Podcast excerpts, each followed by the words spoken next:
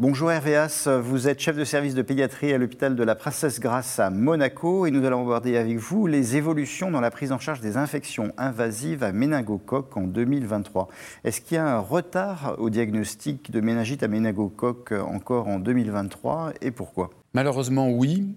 Pourquoi? Parce que les premiers symptômes des infections invasives à méningocoque, dont la méningite, mais il y a d'autres formes, notamment septicémique ou purpura fulminans, les premiers symptômes n'ont rien de typique il ressemble pour beaucoup, on va résumer ça, à un syndrome grippal.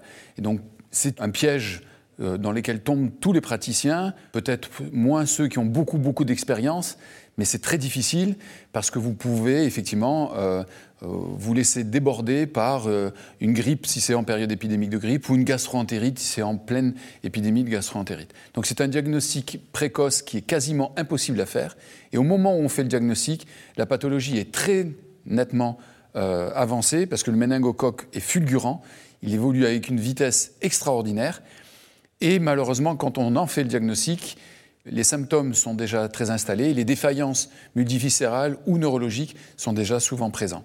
Ce qui explique le taux de mortalité très élevé, plus de 10%, parfois même 25 ou 30% avec certains sérogroupes comme le W par exemple.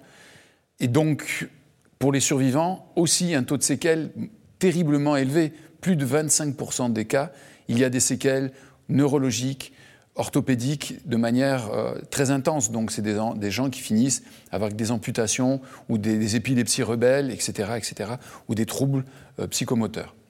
Et alors, en fonction de tout ça, quelle est la stratégie vaccinale qui est actuellement recommandée?